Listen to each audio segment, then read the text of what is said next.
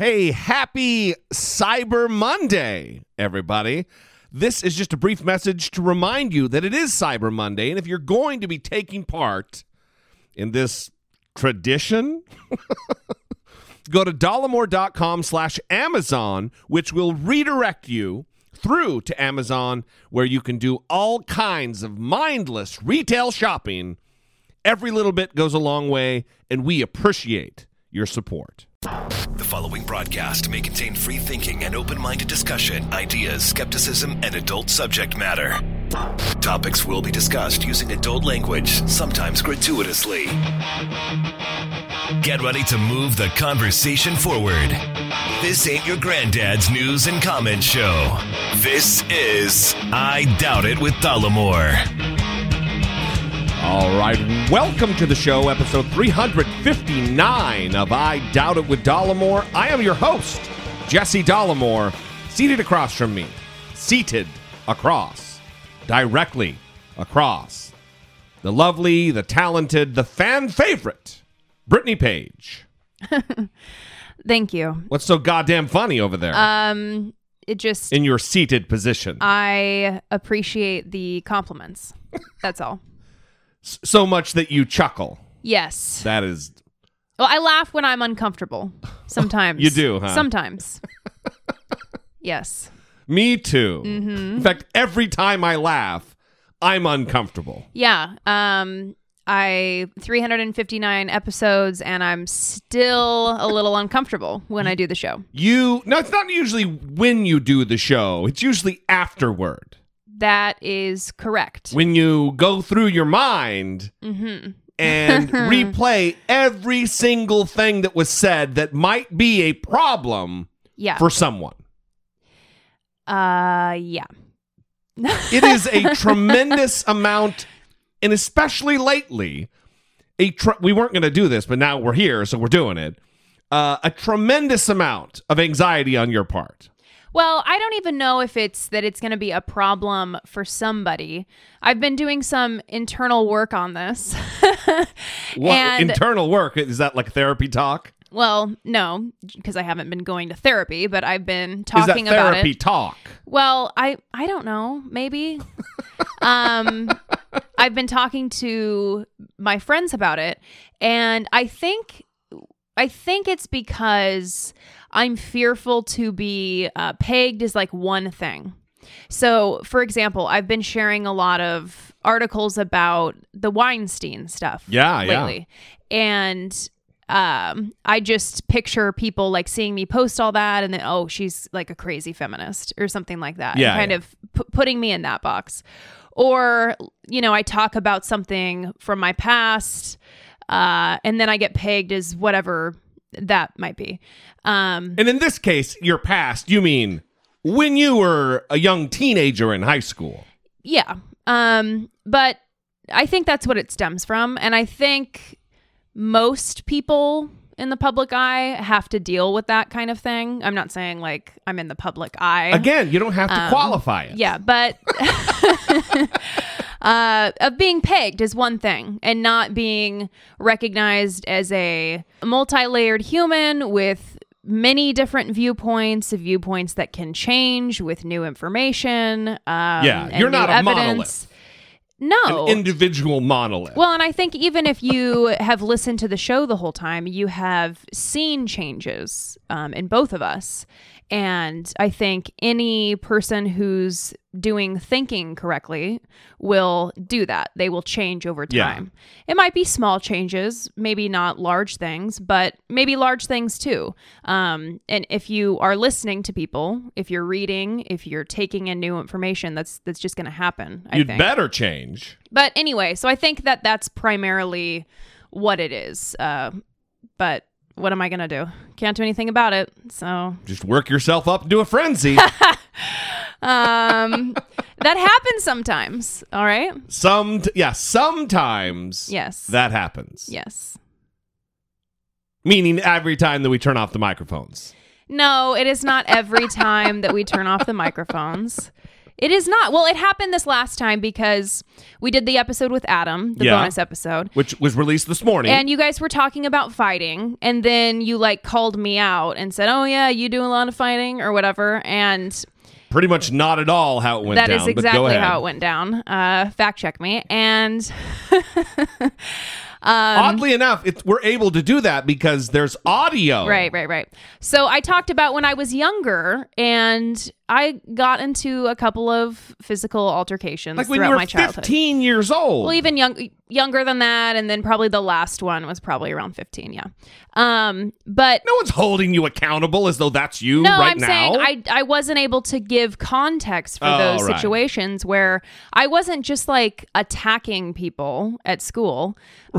I mean, and you and just randomly walk up to people and start fighting. Yeah, in fact, that my parents were were very serious about teaching us to fight and we had like rules surrounding it and one of them was that we could not throw the first punch like we could not lay hands on someone first Yeah.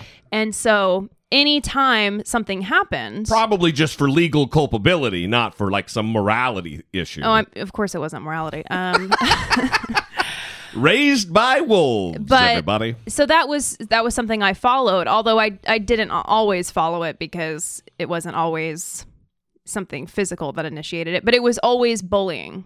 i- Yeah, is what yeah. the context was. You're react. You're reacting to having been bullied. yeah, That's for me. That's still today. That's legitimate. yeah. I know a lot of people would disagree that there's never a time for violence. There's never a time for putting your hands on somebody. Well, let me break it to you. There are plenty of fucking times. Well, especially with kids who are like merciless Yeah. in their They're bullying pursuits. Yeah, I mean, sometimes nothing works. And speaking from my own experience, sometimes nothing worked. And that worked Yeah. in in my situation. So um, that was one example where after the fact, I was like, oh my God, I didn't give enough context for that. I don't want to just sound like I was like walking up to people, like punching them in the face, because that was not how it was at all. yeah, yeah. Um, so yeah. And, and you have to do that because people take things and run with it. And we've even had situations where we talk about things at length, not just a casual Oh, and then mention people of something. hear what they think they hear, Yeah. what they what they think we said. Yeah, but again, that comes back around to you can't really control a lot of those. Yeah. So it's just going to fall how it does. So there's no reason to whip yourself up into a frenzy. Oh, I love how you're using that phrase, but like nothing ever comes of it. I'm never like demanding that the episode not be released or that is true. something like that. I mean, eventually I'm just like, yeah, whenever I didn't give enough context for that. we oh, actually well. we actually went back through and listened to a couple parts that you were had issue with, and then you realized, oh yeah, that's that's not what I thought it was. yeah, I mean, it just usually comes down to, A whipping of the frenzy. well, oops. no. Oops, I didn't give enough context for that. Or oops, I didn't say that how I would have. Yeah, yeah. You know, things like that. And that's just going to happen. When you run your mouth as much as we do. that's right. Yeah. As Pease would say, when you think in public. yeah. You know, and we don't just think in public. We we run our goddamn mouth sometimes when it's just talking, Yeah. Not thinking. Mm-hmm. Maybe if there was more thinking, there would be fewer instances of frenzy. Speak for yourself. you should be in, you should have more frenzies, in my opinion. I have zero frenzies. I think that you could benefit from an occasional frenzy, is what I'm saying. Hashtag occasional frenzy. well, happy back from the holidays, everybody. We uh we took it was nice having a little break. We- Although we we pumped out a whole we got another bonus episode to put out probably tomorrow with Mark Nagel of 720 Apiaries, Yes. our bee guy, formerly Mark's Beehole. Mm-hmm. And uh, we've we've had a good time. Thanksgiving was a good time, although it was 88 fucking degrees. Oh, weather talk. Well, it just sometimes weather talk is warranted because it's insane. Yeah. I wouldn't say, "Oh yeah, we had a great Thanksgiving, 58 degrees and and overcast." It's not like I'm a meteorologist. It's just 88 degrees. Yeah. Is not normal. Mm-hmm. It's not acceptable temperature Yes. Yes. It for a doesn't. It doesn't. Thanksgiving meal. It does not feel like Thanksgiving when that is the sitch. no kidding. Mm-hmm. So we had a good time. It is nice to kind of relax and, you know, do holiday stuff.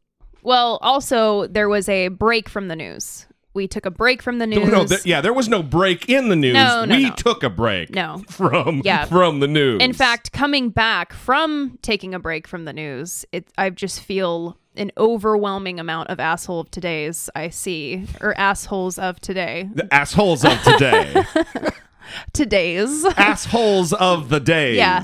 Um There's so many options for that because I haven't been paying attention and then I come back and I'm reading all these stories and I'm like, "Oh, that's a good candidate. That's a good one. This is a good yeah. one." We have a message thread that is uh, eh, plump to say the least. Yes, a lot has been going on despite the break. But the break was nice. And we even took the break on the Thanksgiving episode where we talked about only good news. And that was nice. Um, it was funny though because I, I went to the Huffington Post good news section to find some good news stories. Strugglicious. And like there was eight stories down and one was about like the Las Vegas shooting. And eight stories down because there's been that little good news that they've reported on. Yeah, there, Yeah. there's like been no good news. Is that what Huffington Post is trying to say? I wonder if it's kind of the Trump effect. Like, you know, we people waited until later days to send in their submissions because you really it, this year it took a little bit of work to think mm-hmm. about things that you're thankful for because we're constantly in a state of siege Yeah. because of the Trump administration. Again, want to give some context for that Las Vegas shooting story that was on that section. It was about the blood drive. I'm gonna have to get a drop for oh, we need context so people don't think Brittany's a monster. Well, you know, good times. Good times.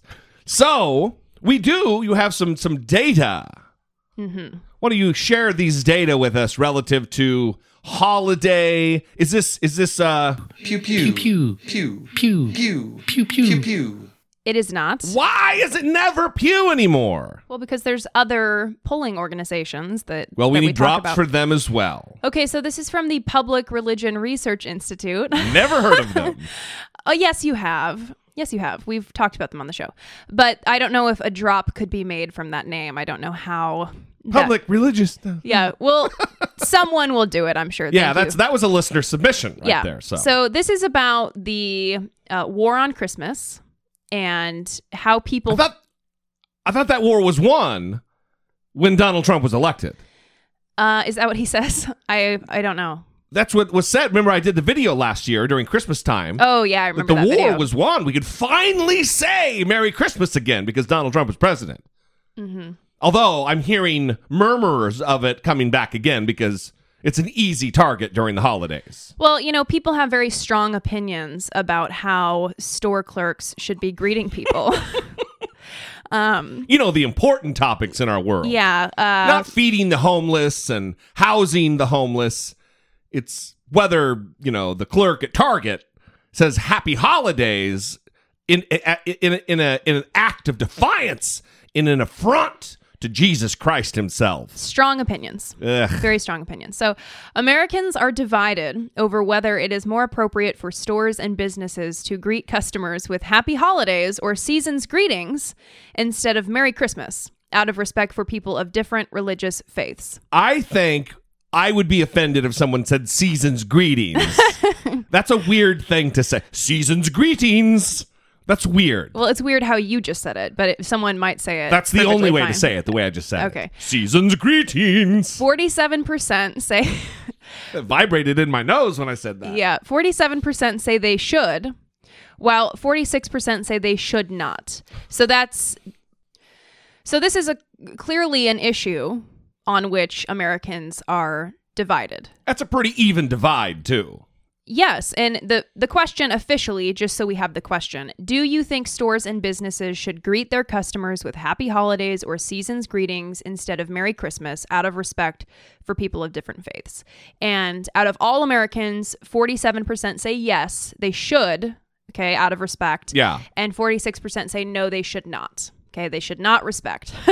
Well, I don't think it's about not respect because I, my opinion, if there, if is there a box that says I don't fucking care because that's where I would be, but I I mean we celebrate Christmas culturally. We don't put up a tree or anything, but wh- does it if someone said happy Hanukkah to me, it wouldn't be offensive to me. That would be that's what they that's what they celebrate. You know what I mean? Yeah. It's like if you say happy happy Thanksgiving to someone who's a Jehovah's Witness who doesn't celebrate Thanksgiving, mm-hmm. should they be offended by that? Uh, It's just I don't know. It's weird. Anyway, go on. I'm I'm shoehorning my dumbass in here. G- Continue. Well, to answer your question before you force me to move on, um, they they did have an option for don't know, or you could just refuse to answer the question. Yeah. So, um, yes, that was an option. They're not going to force you to answer the question, yes or no. Right. So they broke this down by Republican, Democrat, Independent. Democrats are more than twice as likely as Republicans to say that stores should use more general greetings, such as Happy Holidays, 66% versus 28%, respectively. Two thirds, 67% of Republicans, say stores and businesses should greet their customers with Merry Christmas. Who fucking cares? Political independents are about evenly divided, with 44% preferring Happy Holidays and 48% preferring Merry Christmas. So I I loved what John Oliver had to say on this issue. It was all holidays matter. All holidays matter. Yeah, yeah. Um, to challenge the uh, all lives matter, Yeah. Black Lives Matter debates because conservatives challenge that and say, well, no, all lives matter. Yeah, yeah. But then they're sitting here with this holiday issue saying, no, you must say Merry Christmas. yeah.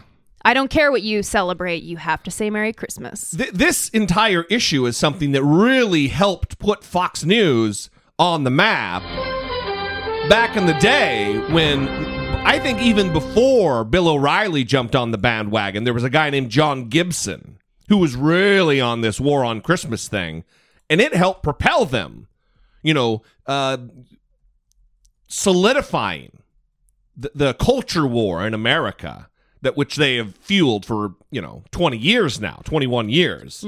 Um because i don't remember this ever being an issue until fox news really ran with it. That who cares about merry christmas or i don't know. Maybe i'm the, the the odd man out that i don't really care at all Yeah, and then there's a religious divide as well, one that you would expect there to be. 65% of white evangelical Protestants and 58% of Catholics say stores should say Merry Christmas. um, and then you have unaffiliated Americans that 58% say that they should say Happy Holidays, and non white Protestants, 56% say that they should say Happy Holidays. So, an expected religious divide there as well. But Well, it's you, also a cultural divide of people of of color Mhm. who who recognize oppression yeah.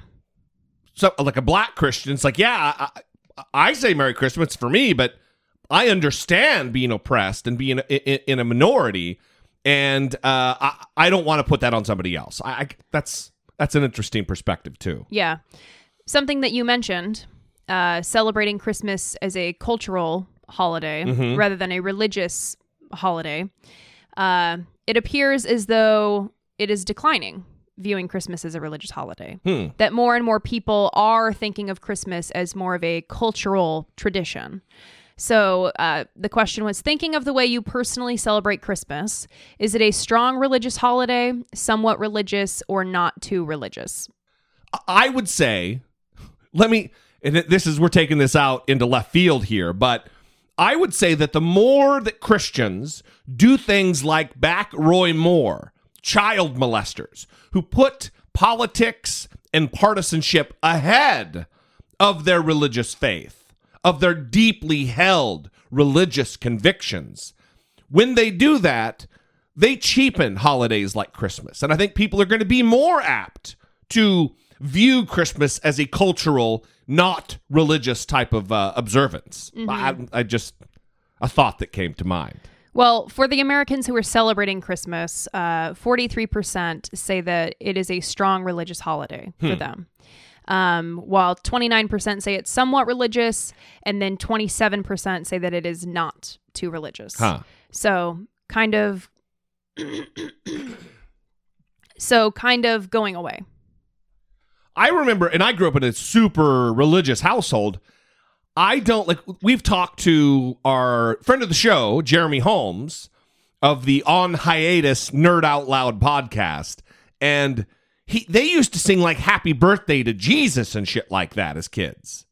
We never ever did that. We knew what the holiday was about, but we didn't have specific religious observance on Christmas Day. Mm. It was just a lot of presents and shit, you know. Yeah. So I, I didn't even grow up with it being hyper insane religious, Yeah. other than knowing that that's what it was about. Right. Um this is kind of off topic, but this is a section in this report and I wanted to talk about it because I found it fascinating. Blocking friends on social media. Okay? That's in this? Yeah. Wow. Only 13% of the public say they blocked, unfriended, or stopped following someone on social media because of what they posted about politics. How is that possible? Only 13%? Yes. Hmm, I've, I've been blocked. I've been blocked too. I feel like most people I know have been blocked. Is that bad? I don't I don't block. We don't even like on the Facebook page for the show. We don't block or or disallow someone from commenting. Well, here's here's what they did. They broke it down by political affiliation. So nearly It's one a weird thing to have as, as an addendum to this Merry Christmas thing. Well, part of it is talking to like your family about politics during the holidays, Oh, like okay. things Yeah, like yeah, that. yeah. Okay. Nearly one quarter, 24% of Democrats say they blocked, unfriended, or stopped following someone on social media after the election because of their political posts. Hmm. Fewer than one in 10 Republicans, 9%, and 9% of uh, independents report eliminating people from their social media circle. 24% of Democrats and 9% of Republicans. Well, the, it's following that fucking trope of delicate snowflakes finding their safe place. And Democratic women are most likely to block friends because of political views. Hmm. I, I don't. I have a problem with that. And Republican women more than Republican men as well. oh, So, really? Yeah. Hashtag sensitive lades. uh oh. Send the emails to Jesse. yeah, that's a, that's uh, surprising to me because all the women in my life are bold, aggressive. You know, fuck you. I'm not backing down. Yeah, I would be interested to see um like a reason kind of going along with it. Was it just offensive content? Was it the way in which an argument took place? Yeah. because I have been called horrible things in political arguments. Yeah, from yeah. like a dumb bitch to uh, just dumb bitch is the only thing coming to mind. really hit home. Um, There's a good T-shirt for us. Hashtag dumb bitch. yeah. Um, but I wonder if women maybe get more of that abuse. But even as I'm saying that, I don't believe No, that. I, I so think that don't could know. that could very well be true. I think a lot of I've seen comments where I'm like, Jesus Christ, that's it's 2017, man. What, wh- wh- why? Where would you think that's uh, acceptable to say that to a woman? Yeah. Yeah. I, I, wonder- even like I see the vitriol like even toward like Tomi Lahren. yes. Like, listen, if you That's tweet at me and you say something about Tomi Lahren needing to be on her knees, I'm I'm gonna ignore the fuck out of you. That's that's not that's not that's not a position. Her ideas are so easily dismantled and and uh and rebuffed that you don't need to make a sexual comment. Yeah, there's no need to talk about dicks. Yeah, just why do you got to bring a dick into it? That that's the question of the year. That should be the title of the episode. Why do you got to bring a dick into it? Yeah. it's a it's a good question. All right. Is there anything else you'd like to add to this fascinating segment? Nope, I think that is it. Support for I Doubt It with Dollamore comes from generous, engaged, intelligent, and good looking listeners like you by way of Patreon. Your support on Patreon for as little as a dollar a month helps keep the show going and move the conversation forward one podcast at a time. If you would like to join the ever-growing family of supporters, please visit patreon.com slash I Doubt It with Dollamore. Keegan, Keegan, Marissa, and Bethany, Marissa and Bethany, Jesse, Jesse. not you. Definitely not me. that would be giving money to Patreon Yes, since they take a percentage. that is correct. Thank you all for your generous support and dedication to the show, helping us move the conversation forward episode by episode. It is you, generous people, who are making our bonus content possible. You are producing that content for the rest of the audience. So if you out there who have not uh, joined the Patreon family, if you want to be a part of producing that content and and providing it to the rest of the audience, do that. Go to dollamore.com slash Patreon. We appreciate you. Also, as you heard at the beginning of the show, this is Cyber Monday. A whole new kind of opportunity to throw away a bunch of money. Yep. it is exactly what it is.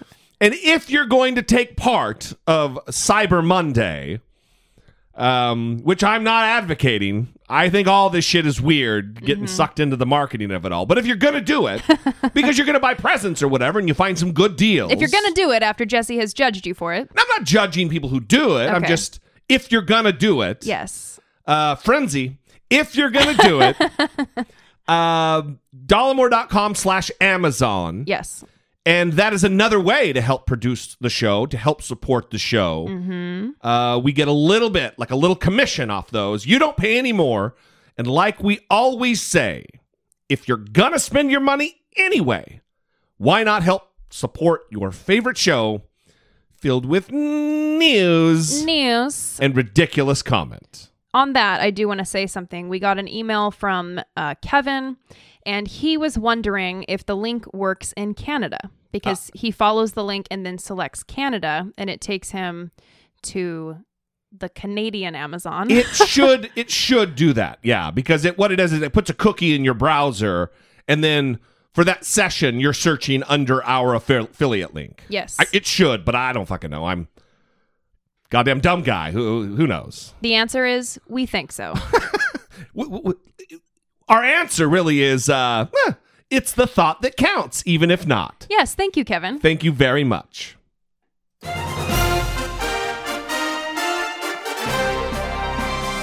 Dollamocracy. Facing down pessimistic politics with realistic optimism.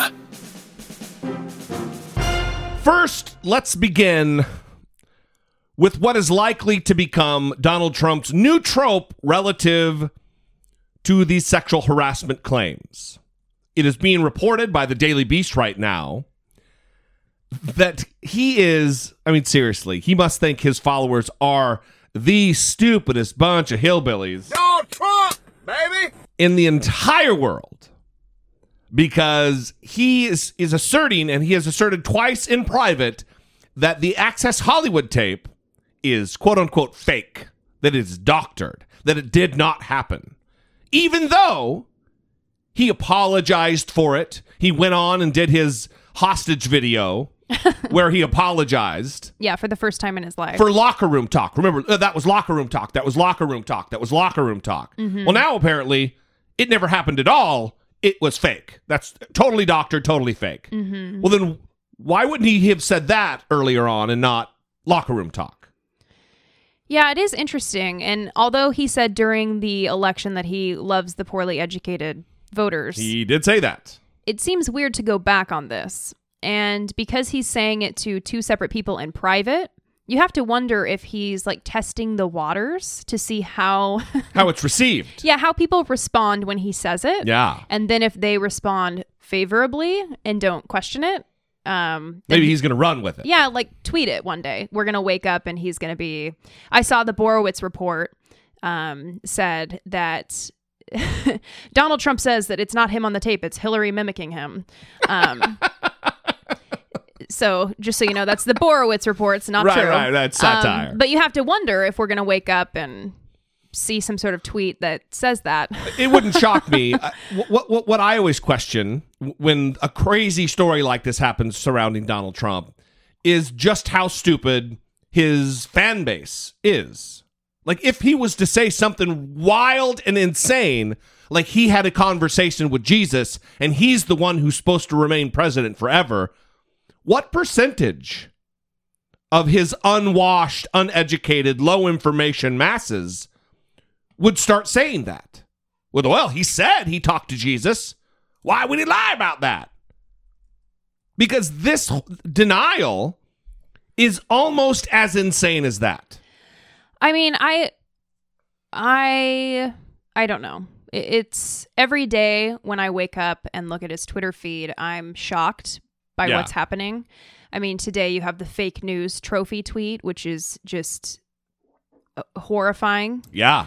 Um, saying your favorite president, parenthetically me. and then you look at the tweet and it says tens of thousands of retweets. Yeah.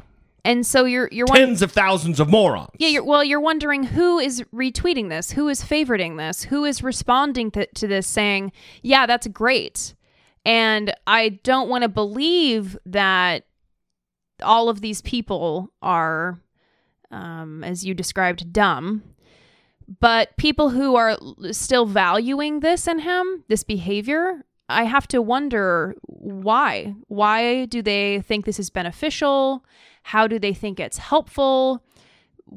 I don't understand. Well, I think it's they they clearly don't understand the damage that it does to our reputation as a nation. They don't understand the damage that it does by emboldening despots around the world who try to throw out this trope about not trusting the media. Trust me and my regime. right. North Korea. Yeah. That's the kind of shit they do. Maduro in Venezuela, that's the kind of shit he does. Putin killing journalists.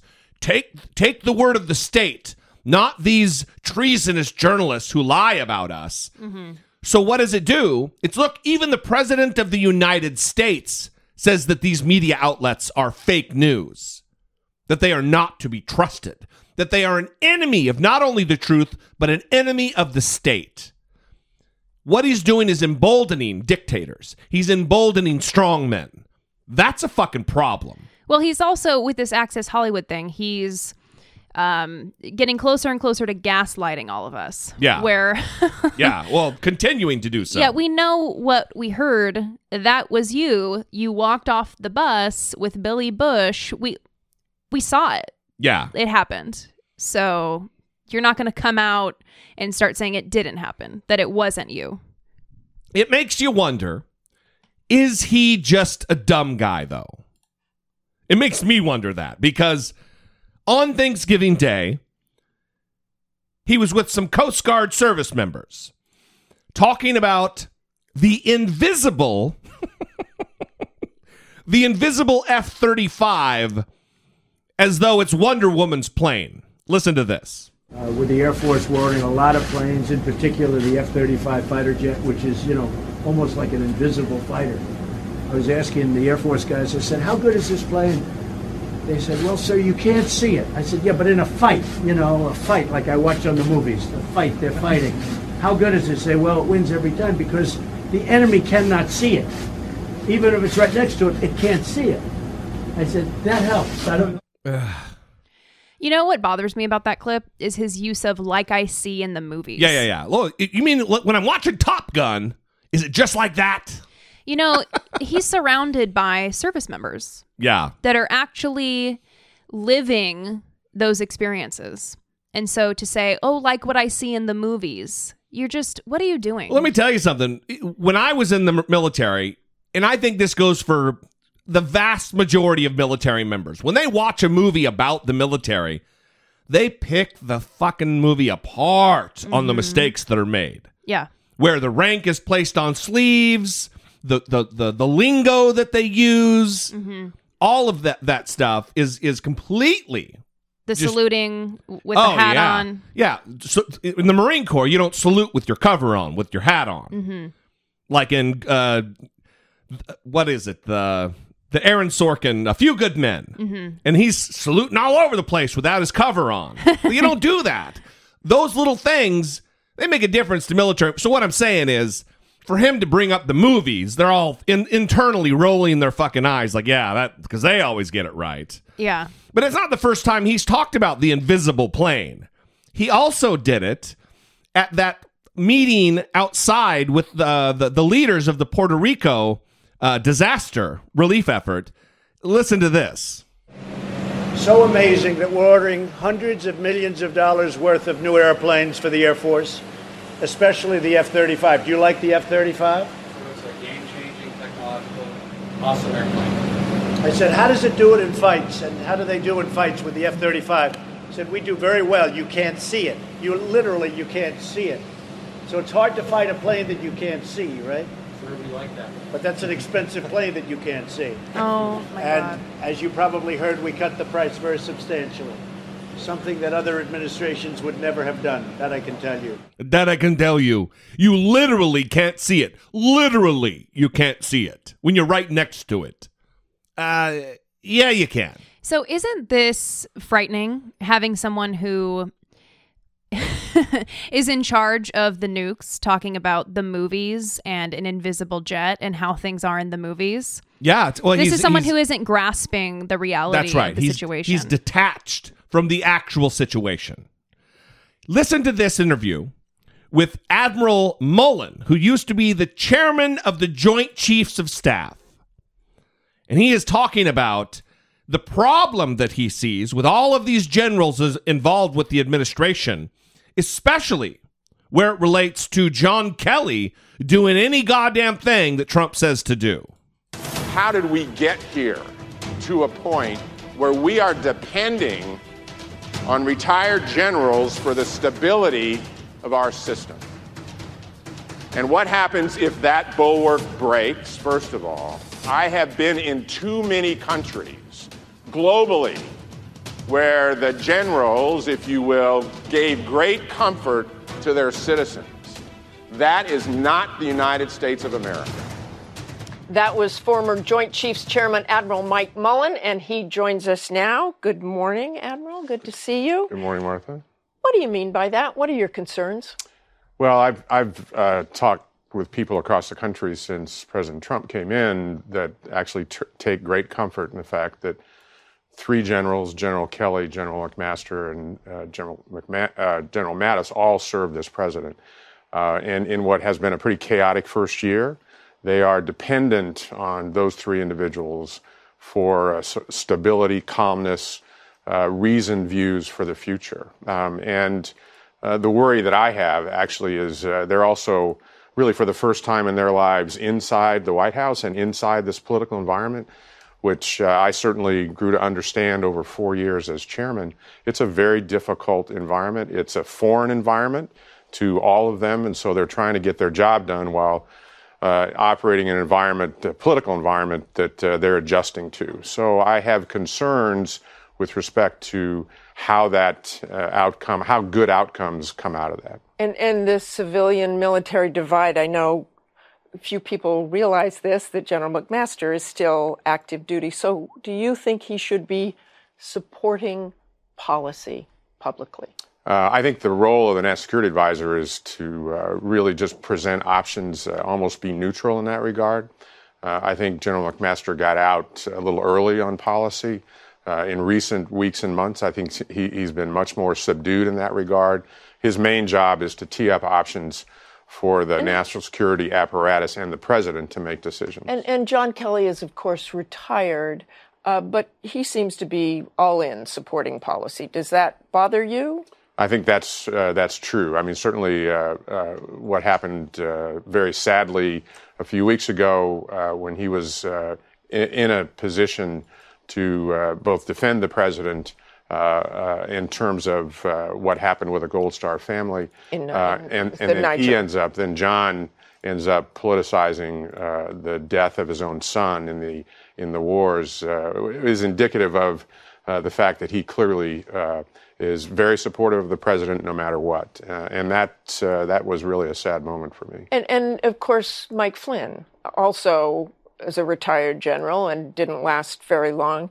Is the Mike Flynn you're seeing now under investigation the same Mike Flynn you knew as an intelligence officer? No, I, I didn't. I don't know the Mike Flynn that I've seen since he made a decision to uh, endorse very strongly and publicly President Trump. I, I was very concerned about him speaking at the Republican convention, as I was with John Allen speaking at the Democratic, Democratic convention. convention. Because I think it sends the wrong message to the American people, and it, in terms of politicizing the military and un, actually undermining institutions they care so much about. So it's good to hear, and this isn't a toot of my own horn, but it is good to hear a thoughtful man like retired admiral, former Joint Chiefs of Staff chairman, Mullen, saying that he believes John Kelly is in it with the president. He supports the president no matter what. Mm-hmm. That is a problem when any American supports the president no matter what. Yes. He went on to say in the interview that we're not going to play, but he went on to say that he doesn't really, well, I'm paraphrasing here, that he doesn't necessarily buy into the fact that um, there would be a, a stopgap measure to prevent nuclear weapons from being launched because it would be a quote unquote illegal order from the president. He thinks that the president does have legal authority to launch nuclear weapons relative to North Korea, and it would probably go off without a hitch. There wouldn't be any pushback. And that's a problem too. Well, that's the whole that's how we got into this situation. Yeah. Is people not thinking critically and challenging people when necessary. Yeah. You you can't just support someone because they're on your team. Th- there are still problems that people have and issues that need to be sorted out even though you're they're on your team. Yeah. And I've been seeing people say things like, you know, about Al Franken and, and whoever, that, well, at least Democrats are on the right side of most issues. So that that's what it comes down to. And it's like, whoa. whoa. Um, we need to step away from this this kind of thinking and be able to critique those in our own party, those who identify with what we identify with and Yeah. um, this is so critical to moving forward and not being in the situation that we're in right now Absolutely. Uh, the other thing that Mullen talked about there is the Michael Flynn situation. That this Michael Flynn that we know today, that we see today, is nothing like the Mike Flynn he served with, that he knew. He he challenged that he should not have appeared at the at the Republican National Convention. Um, that might be changing. Speaking of the loyalty of Mike Flynn, uh, there are reports right now that Mike Flynn's team, his legal team, has told the White House that they can no longer talk about the investigation, and there there are theories that that's not good. According to the New York Times, lawyers for Michael Flynn, President Trump's former national security advisor, notified the president's legal team in recent days that they could no longer discuss the special counsel's investigation, according to four people involved in the case, an indication that Mr. Flynn is cooperating with prosecutors or negotiating a deal. And that is not good for Donald Trump. Mainly because Mike Flynn was in this from the beginning. Mike Flynn was at the highest levels of meetings. He will know if Donald Trump knew. And if he's flipping, it won't just be to protect himself, it'll also be to protect his son. And there's who do you think he's more loyal to? Do, God, goddamn Donald Trump or his dumb kid? It is for sure his blood that he will back up. So that we'll see what happens there. Well, and then ABC News is reporting today, quote, the lawyer for President Donald Trump's former national security advisor, Michael Flynn, met Monday morning with members of special counsel Robert Mueller's team, the latest indication that both sides are discussing a possible plea deal. President Trump's legal team confirmed late last week that Flynn's attorney, Robert Kelner, alerted them that he could no longer engage in privileged discussions about defense strategy in the case, a sign that Flynn is preparing to negotiate with prosecutors over a deal that could include Flynn's testimony against the president or senior White House officials. All good news. More, more, more confidence in Mueller that he is a cutthroat uh, tactician relative to prosecution. He's getting it done. He knows where to pl- apply pressure. And uh, Flynn and his son is a pressure point. Do not think he's not. He, he is. So let, let us I want to move on, uh, but I want to talk about something you just talked about, and that is kind of this. We're going to move into the sexual harassment thing that's going on with with uh, Senator Franken and John Conyers, both Democrats, um, and this rallying around them. Nancy Pelosi coming out, fucking coward, Nancy Pelosi, uh, ditching any semblance of credibility on the issue of protecting women. any issue of being a feminist and pro woman. Uh, Senator Franken gave an interview in Minnesota, and he talked about the fact that he is embarrassed and uh, he needs to earn back the the the faith and confidence of the American people. Here's some of that. As lawmakers return to Capitol Hill, sexual misconduct scandals are rocking both chambers of Congress. Minnesota Senator Al Franken breaking his silence in his first interview since accusations emerged against him. Our chief national correspondent Tom Llamas is here with more on that as Franken heads back to the Hill this morning. Good morning, Tom. Amy, good morning to you. Senator Al Franken says he's both embarrassed and ashamed of allegations of sexual misconduct with at least four women, and he's ready for whatever an ethics investigation uncovers. I've let people down. For the first time, Senator Al Franken answering questions and apologizing on camera, telling Minneapolis TV station WCCO about some of the sexual harassment allegations brought against him. I'm not going to make any excuses. I am uh, embarrassed and ashamed of, um, of uh, some of what has come out. Franken's public mea culpa comes 10 days after radio news anchor Leeann Tweeden said Franken forcibly kissed her and took this photo groping her while the two were working together on a USO tour. Tweeden telling Robin why she came forward. I just wanted him to understand what he did was wrong. Franken says he's ashamed of the photo and reached out to Tweeden. I apologized to her and I meant it and she ex- she was gracious enough to accept my apology. Three other women, including 33-year-old Lindsay Menz, said they were victims of Franken's groping. Menz says he grabbed her backside during this photo at the state fair. So you think it was clearly he knew what he was doing? I, th- I think it was, absolutely. And though Franken says he's apologized to all the women who felt violated, he says he doesn't remember these other cases. I don't remember these particular photos. But when asked if he had ever placed his hand on a woman's backside during one of those photos, I take thousands and thousands of pictures. We sometimes in crowded and chaotic situations. Uh, I can't say I haven't done that. The Minnesota Democrat says his wife of more than 40 years, along with their two children, are all supporting him, and he has no plans to resign. Before politics, Franken rose to fame as a writer and performer on Saturday Night Live. I'm good enough, I'm smart enough, and doggone it, people like me. 36 women from that show, current and former cast and crew, signed a letter supporting him, saying he never acted inappropriately around them but the show also took him to task. And sure, this was taken before Franken ran for public office, but it was also taken after he was a sophomore in high school. it's pretty hard to be like, oh, come on, he didn't know any better. He was only 55.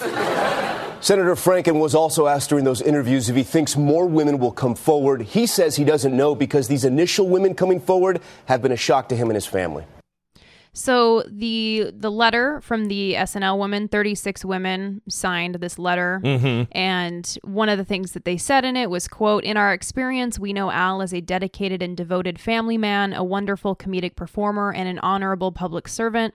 That is why we are moved to quickly and directly affirm that after years of working with him, we would like to acknowledge that not one of us has ever experienced any inappropriate behavior and mention our sincere appreciation that he treated us with the utmost respect and regard."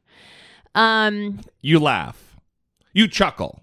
well, their, their sincere appreciation that he treated them like human beings. Right. I don't know. That's, Oh, yeah, I get- kind of yeah, weird, yeah, but um, just because they didn't experience something inappropriate doesn't mean that something inappropriate didn't happen with someone else. Yeah. it, it just seems very strange that people are having um, difficulty grasping this concept. I'm also running into a lot of people who um, are saying, well, it doesn't add up. It doesn't make sense. Here's a tip just because something doesn't make sense to you doesn't mean that it's not true or factual. Um, in fact, something being true doesn't need it doesn't need to make sense to you to be true That's true. you catch up and you you can figure that out Right. um but i've i've seen people using that as a defense here like well wait it doesn't make sense to me that leeann tweeden was engaging in this like sexual skit with him and then felt as though he went too far okay it doesn't need to make sense to you i guess that shouldn't be a defense for Yeah. al franken Yeah, because it doesn't make sense to you Well, uh, the other thing I'm seeing is that well, she she has appeared on Hannity's show. She used to be a regular fixture on Red Eye on Fox News. Oh, it must be a a political thing. Well, let's say that it is. Let's say that she's just trying to get revenge because she's a conservative. If he did this, it doesn't fucking matter. All it means is he uh, physically abused someone who's a conservative. And if all of these women are all Republicans coming out that he touched their asses, it doesn't matter. All it means is he abused someone who was a conservative. And if all the Democratic women are keeping their mouths shut, well, you know, that's their choice. He's not denying that any of this happened. Well, I want to say one more thing because it's interesting. He would know if he's grabbing people's asses during photos. Yeah, yeah, yeah. And he's not saying I never grabbed I have never grabbed someone's ass during a photo. He That's gives- not something that I would do. He gives a convoluted bullshit. Oh, I've taken thousands of photos and In cramped and, spaces. uh, so I can tell I've taken a lot of photos, and if I've ever like touched someone on their butt in in, in the in the chaos of, of a group of people, it would be like, oh hey, sorry, hmm or uh, because you've encroached on their space. Even if you're all cramped in, if you touch them in a private area, you you acknowledge it and you move on. It's not. Uh, and if it happens all the time, if it happens all the time, that's no. It's a really cramped area. yeah, I mean, you, well, you're so fumbly, you can't fucking up. Because if you're doing it to women, you're also doing it to men. Why would you only be touching women on the ass in a crowded photo situation? It's a good point. Thank you. Thank Yeah. you very much. You know, something else I, I saw was this article. Um, someone said, I'm a victim of sexual assault, and Leeann Tweeden is in, um, insults my experience or something Hmm. Because they said that her experience wasn't as As bad as theirs. Bad as theirs. Yeah. And this is this is problematic as well. And people have been sharing this and I understand where that person's coming from as a victim of abuse myself. I think it's problematic because you can't judge someone else's experience based on your experience. Yes, you know, people experience different traumas and some of them are worse than others. But those traumas also affect people differently. And I think it's hard to determine what someone else is feeling Yeah. um, unless you talk to them. and I- imagine if we lived in a world where if you get in a car wreck and you get whiplash, sorry, we're not going to do anything for you. But oh, you lost an arm? Okay, that's good. That's big enough. We could do something for you. Damage is damage. Abuse is abuse. It all needs to be um, met with consequence. Yeah, I think Leeann Tweeden said she doesn't want him to resign. She wanted him to apologize. Yeah. She got her apology. She accepted it. Yeah, so it's not as though she's out there trying to say, I'm not going to stop until Al Franken is ruined. Uh, that's not my perspective on her. Um, so the reaction to her has been particularly confusing for me, but I don't know. Me too. Well, today, just hours ago, uh, he gave a live statement to the media. And I was going to play the whole thing, but it's like six or eight minutes long. There's one part that bothered me about it, and it's a really quick 30 second or so clip that I want to talk about. And it really leads me to believe he's not taking responsibility for what he did. some women, and one is is too many, who feel that I have done something uh, disrespectful and that's hurt them, and for that I am I am tremendously sorry, and I know that I am uh, going to have to be much more conscious um, when in in these uh, circumstances, uh, much more careful, much more sensitive, and that this um, uh, that this will not happen again going forward. How do you know it won't happen again going forward if you didn't know it happened the first time, Al Franken? How do you know that? How can you guarantee it won't happen again? Are you not going to take any more photos? Or are you only going to do it when there's an open area and there's not a lot of people? The other part of that that bothers me, and I want to know what you think. Who there's all these women who feel I have done something hurtful. And for that, I'm tremendously sorry.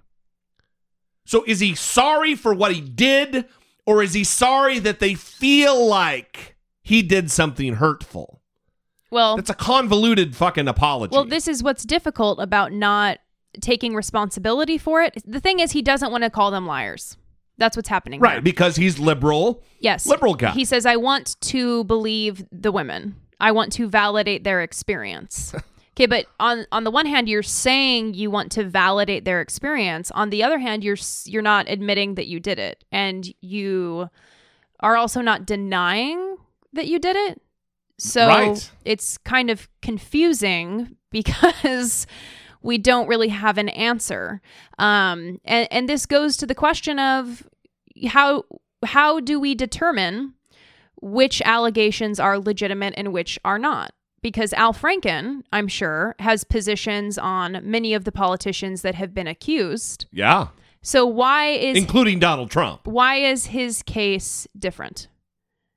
Because Exactly ma- right. many of the Donald Trump allegations are of groping, Yeah. are of him touching a woman on the plane, of him touching a woman, you know, At the wherever. bar under her dress. Yeah, so a lot of his allegations are also groping, like these Al Franken allegations. Yeah.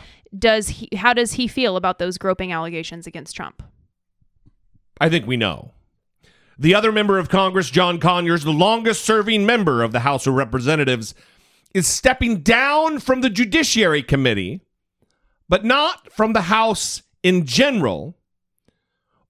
Listen to this. Congressman John Conyers, the Michigan Democrat and longest serving member in the House, says he is stepping down as ranking member of the House Judiciary Committee. This in direct response to the congressional investigation into sexual harassment and workplace abuse allegations leveled against Conyers by former staffers. In a statement, Conyers says, quote, I deny these allegations, many of which were raised by documents reportedly paid for by a partisan alt right blogger. I very much look forward to vindicating myself and my family before the House Committee on Ethics. I cannot, in good conscience, allow these charges to undermine my colleagues in the Democratic caucus and my friends on both sides of the aisle in the Judiciary Committee and the House of Representatives. End quote there. A senior Democratic aide tells CNN that Conyers' decision to step aside as ranking member comes after days of House Minority Leader Nancy uh, Pelosi working behind the scenes with Conyers and other Congressional Black Caucus members to lay the groundwork for Conyers to step aside gracefully in that matter. Uh, joining me now, CNN's Kaylee Hartung. So, Kaylee, that statement from Pelosi uh, also coming after she spoke out earlier today uh, on the Sunday talk shows on Meet the Press. Uh, she had.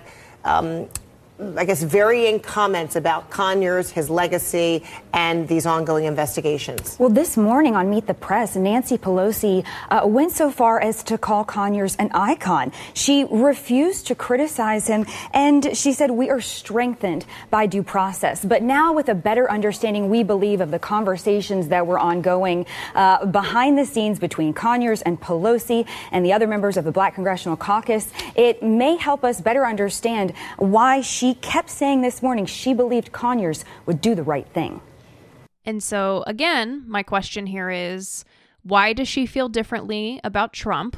Is she talking about due process for Trump's allegations? Or Roy Moore, which she's spoken about. Exactly. Um, and why is this different? Because Conyers actually paid money That's right. in Th- well, a that's what I was going to say. sexual harassment case. He's talking all these charges by a right wing blogger.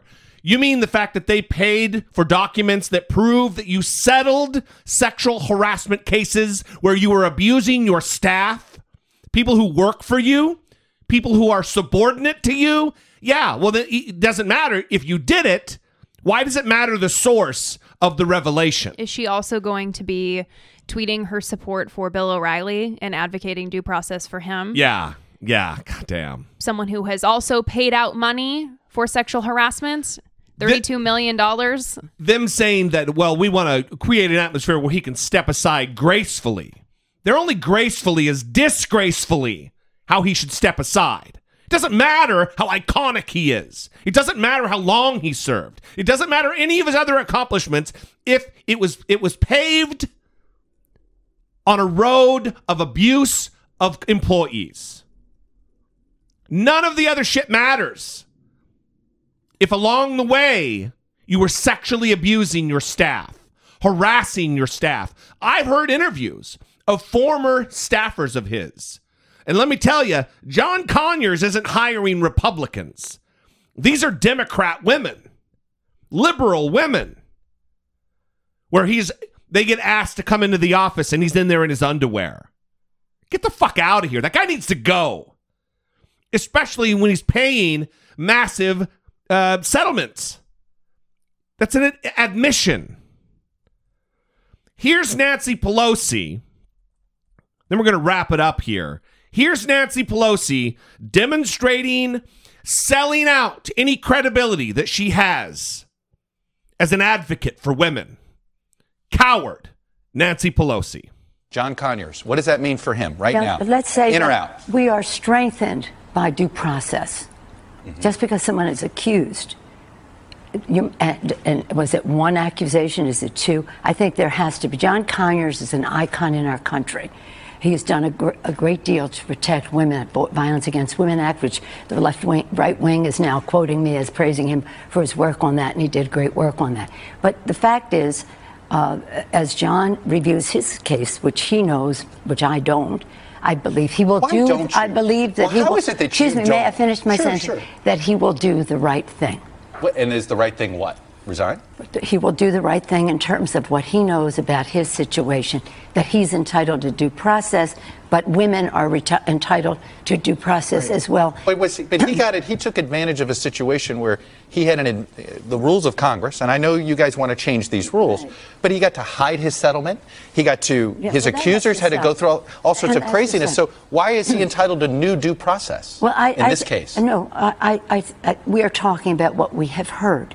I've asked the ethics committee to review that. Yeah. He has said he'd be open. He it will cooperate Do you believe with the any accusers? review. Excuse me. Do you believe John Conyers is accusers? I don't know who they are. Do you? They have not really come forward, and and that gets. So you your don't know point. if you believe the accusations. What, that's for the ethics committee to review. But I believe he understands what is at stake here, and he will do the right thing.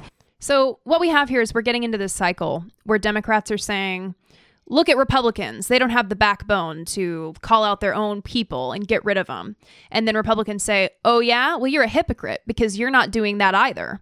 And then they just keep going further and further into their corners saying, well, if you're not going to do it first, then I'm not going to start be- doing the right thing. Right, right. I'm not going to do the right thing until you do the right thing. Just do the fucking right thing. Yeah, we need to stop. We need to stop because someone needs to start doing the right thing and it isn't about what the other person is doing. I mean, this is like a child mentality of I'm not going to share because Tommy doesn't share. Yeah. You know, we don't care. What's more important to the Democratic Party? The safety and security of women in the workplace? They want equality. They want equal pay. They want women's protection. S- fucking step up to the plate, Democrats. Speaker, former Speaker of the House, Minority Leader, Nancy Pelosi. Do the right fucking thing here and support women. It's Well- not that goddamn hard if you really call yourself a liberal and a progressive. Well, and it's again, it's getting frustrating because these arguments are again childish. We we need to do the right thing and it doesn't matter if Republicans are doing the right thing. It doesn't matter if it's risky because we don't know if another Democrat will take the place of the Democrat. The right thing has to be done regardless. It doesn't it doesn't matter. It's an affront to these women who have been victimized. For her to go on Meet the Press and talk like that. And yes, it makes her a hypocrite. You're that- goddamn that right. She's defending him when she believes other allegations. He paid money. Doesn't matter from where they came. Who paid for the documents to be released? Yeah, so I, it's frustrating. Do you have an assholes of today? I don't. There were too many, and I couldn't decide. All right. Well, we'll end the show there. We would love to know what you guys think about this. 657 464 7609. Of course, you can always email a voice memo from your smartphone to I doubt it at dollamore.com. we really would like some some feedback here. If you disagree with us, if you think Nancy Pelosi is doing the right thing, if you think that there there there is a maybe there's a, a reason why John Conyers is getting a pass here, why Al Franken from so many is getting a pass, I would love to know it. We love you guys. We appreciate your listenership and your loyalty to the show. We will see you next time. For Brittany Page, I am Jesse Dollamore, and this has been I Doubt It. I think that you could benefit from an occasional frenzy, is what I'm saying. Hashtag occasional frenzy.